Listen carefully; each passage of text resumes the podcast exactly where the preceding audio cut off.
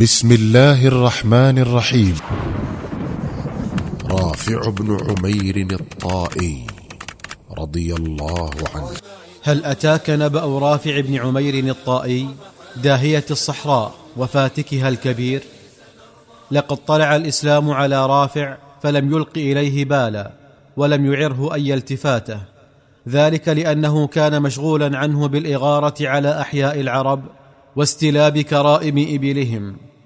ولا تحسبن أن رافعا كان زعيم قبيلة من قبائل العرب أو كانت له سرية يغزو بها أو عصبة تشد أزره. لم يكن رافع شيئا من ذلك ولا قريبا من ذلك وإنما كان بدويا من أبناء الصحراء كون لنفسه جيشا من نفسه. وجعل يشن غاراته على بيوت العرب وحيدا فريدا ويرزأ الناس بأعز ما يملكونه. ثم يعود سالما غانما موفورا. وقد تقول ألم يكن في هذه الأحياء التي يغير عليها رافع أبطال أنجاد قادرون على مطاردة هذا الفاتك واستنقاذ كرائم إبلهم منه والقضاء عليه؟ بلى إنه كان في أبناء الصحراء من لا يقلون عن رافع شجاعة وجرأة وإقداما. ولكنه لم يكن بينهم من يماثله في معرفة أسرار هذه الصحراء والقدرة على النفوذ إلى أغوارها حتى عرف بين العرب بأنه أهدى بدوي برمال الصحراء وأدل الناس على طرقها. وقد كان من شأن رافع أنه إذا عزم على غزو قوم أن يستحضر عددا كبيرا من بيض النعام وأن يملأه بالماء وأن يدفنه في الأماكن البعيدة التي لا تطأها قدم في بطن الصحراء ثم يشن غارته على من يشاء من إحياء العرب ويسوق الإبل التي يستلبها أمامه ويمضي بها إلى تلك المفاوز التي لم تعط سرها لأحد غيره. فإذا دخل فيها وأوغل في متاهاتها كف أصحابها عن مطاردته وعادوا أدراجهم خشية على أنفسهم من الهلاك عطشا أو ضياعا. وفي السنة التاسعة للهجرة بعث الرسول صلوات الله وسلامه عليه عمرو بن العاص على رأس سرية من سرايا المسلمين إلى بلاد طي وأمره بأن يستنفر من أسلم من العرب للخروج معه إلى الشام لقتال الروم وأن يستألف من لم يسلموا منهم حتى لا ينضموا إلى أعدائه. وكان في السرية أبو بكر الصديق وعمر بن الخطاب وطائفة من جلة صحابة رسول الله صلى الله عليه وسلم فانطلقوا حتى إذا بلغوا جبل طي عميت عليهم الطرق وخافوا على أنفسهم من الضياع والهلاك. فقال عمر بن الخطاب هاتوا لنا رجلا خبيرا يكون دليلا لنا في هذه المفاوز. فقيل له ليس لكم إلا رافع بن عمير الطائي فإنه أعرف الناس بهذه الفيافي وأبصرهم بمسالكها فدعوا رافعا واتخذوه دليلا لهم. قضى رافع بن عمير مع هذه الصفوة المختارة من أصحاب الرسول صلوات الله وسلامه عليه أياما بلياليها حتى أنجزوا ما أمروا به. فرأى رافع من كريم شمائلهم ونبيل خصائلهم وسمو هديهم ما زرع حبهم في قلبه زرعا. لقد وجدهم عبادا في الليل فرسانا في النهار زهادا في الدنيا رغابا بما عند الله من حسن الثواب. فكان له معهم شأن يرويه لك رافع بنفسه فيقول لقد كنت خلال صحبتي للقوم أتأملهم جميعا وأتفرس منهم أبا بكر خاصة. وأتوسمه وأوثره باهتمامي على سائر أصحابه وفي كل خير. فلما عدنا إلى المنازل التي خرجنا منها وأوشكوا أن يفارقونا أحسست أنهم سيغدون معهم بقلبي. فأتيت أبا بكر وقلت يا رفيق الخير إني توسمتك واخترتك من بين أصحابك فاذكر لي شيئا إذا حفظته كنت منكم ومثلكم. فقال أتحفظ أصابعك الخمس؟ قلت نعم. فقال عد عليها. تشهد أن لا إله إلا الله وأن محمدا عبده ورسوله وتقيم الصلاة وتؤتي الزكاة إن كان لك مال وتصوم رمضان وتحج البيت إن استطعت إليه سبيلا. ثم قال هل حفظت؟ فقلت نعم واسمع مني. إني أشهد أن لا إله إلا الله وأن محمدا عبده ورسوله وأما الصلاة فلن أتركها ابدا وأما الزكاة فإن يك لي مال أؤدها وأما رمضان فسأصومه ما حييت وأما الحج فإن أستطع أحج إن شاء الله. ومنذ ذلك اليوم طوى لص الصحراء رافع بن عمير تلك الصفحة السوداء من حياته وفتح الصفحة الأخرى. الصفحة المشرقة بنور الإيمان المتلألئة بضياء القرآن. لقد كان ذلك نبأ رافع بن عمير في جاهليته فإليك طرفا من نبئه بعد إسلامه. سير خليفة المسلمين أبو بكر الصديق جيشا مكونا من أربع فرق لغزو الروم في بلاد الشام. فاندفع الجيش الغازي في سبيل الله يحرر البلاد ويهدي العباد.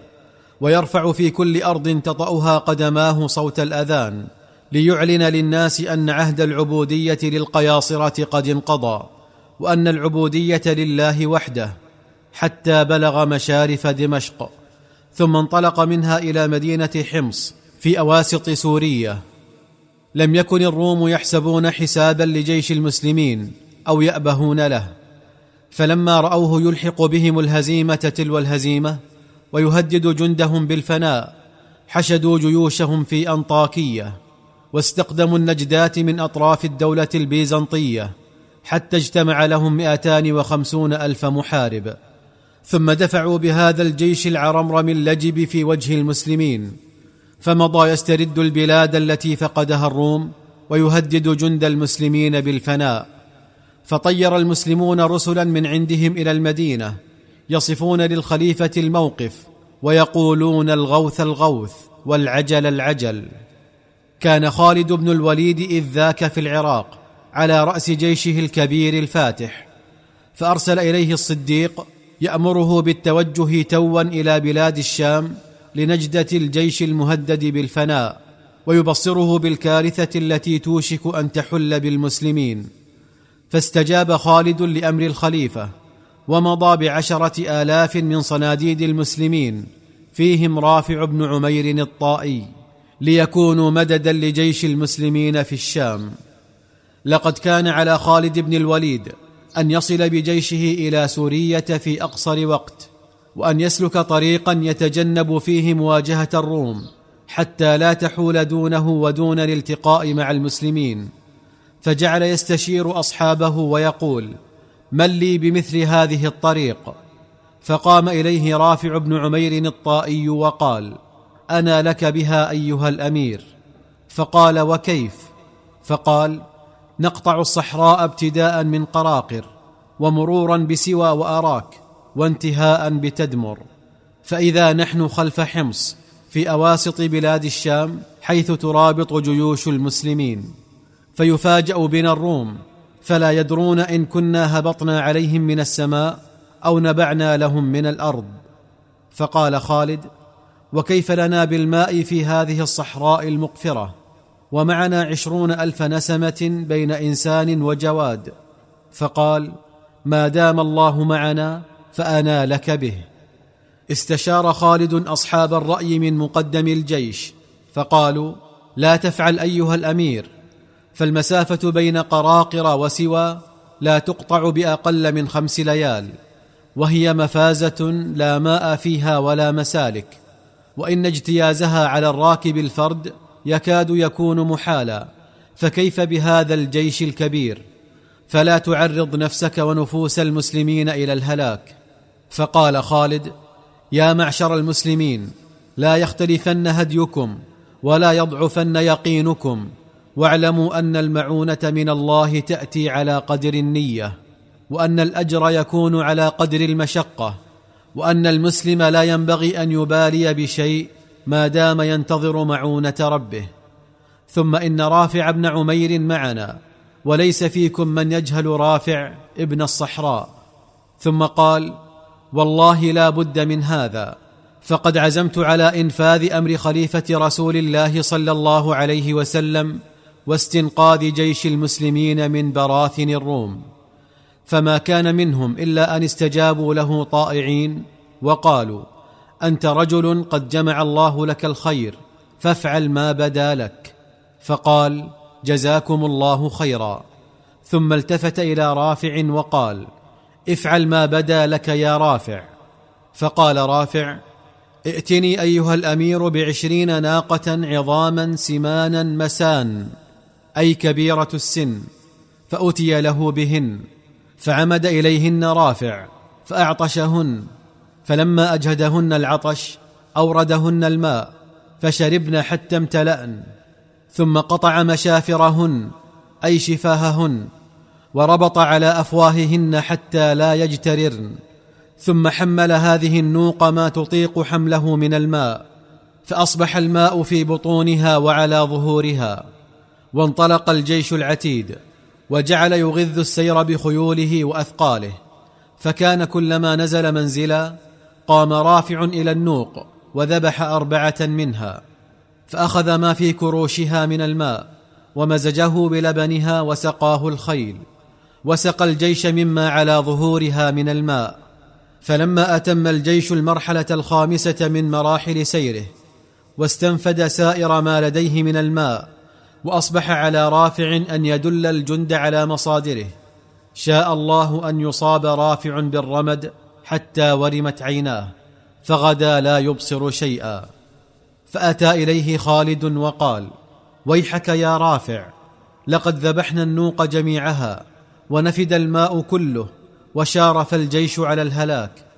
فقال انظروا لعلكم ترون جبلين على هيئة ثديين. فأطلق خالد بصره في كل اتجاه ثم قال ها هما. نعم ها هما يا رافع. فقال رافع أبشروا. قوموا التمسوا بينهما شجرة عوسج صفتها كذا وكذا فالتمسوها فلم يجدوها. فقال رافع ويحكم انفضوا عنها الأرض نفضا إنها هنا واعلموا أنكم إن لم تجدوها هلكتم وهلكت معكم. فهبوا يبحثون عن شجرة العوسج في كل بقعة فما لبثوا أن وجدوها وقد اجتثت وبقي أصلها في الأرض فكبروا وكبر رافع معهم. ثم قال احفروا في أصلها فحفروا فتفجرت من تحتها عين ماء عذب نمير فازدادوا تهليلا وتكبيرا وأقبلوا على رافع فرحين مستبشرين مهنئين. فقال لهم الحمد لله. والله لقد مررت بهذه الأرض مع أبي منذ ثلاثين عاما وما أبصرتها عيناي بعد ذلك. تابع الجيش مسيرته حتى بلغ الروابي المشرفة على غوطة دمشق. فدفع خالد براية رسول الله صلى الله عليه وسلم إلى رافع بن عمير وأمره أن يركزها هناك فركزها وكانت تسمى العقاب. ثم التقى جيش خالد مع جيوش المسلمين الأربعة التي كانت تترقب قدومه وخاضوا معركة اليرموك التي أذل الله فيها معاطس الشرك ورفع بها راية الإسلام وكانت إحدى المعارك الفاصلة الكبرى في التاريخ. وبعد فهل تعلم أن رافع بن عمير الذي كان يلقب إلى زمن قريب بلص الصحراء قد أصبح يدعى برافع الخير. وهل تدري أن السبب في خلع هذا اللقب عليه يرجع إلى وفرة بره بالفقراء وكثرة عطفه على المحتاجين؟ فقد دأب على أن يطعم أهل ثلاث مساجد من كسب يمينه وعرق جبينه وهو قانع من الدنيا بثوب واحد يلبسه في البيت ويخرج به إلى الصلاة. ولا يأخذنك العجب من ذلك فقد تتلمذ رافع بن عمير ساعة في مدرسة محمد عليه الصلاة والسلام وأضاء في صدره قبس من نور الإيمان. رافع بن عمير أهدى بدوي برمال الصحراء وأدل الناس على طرقها المؤرخون.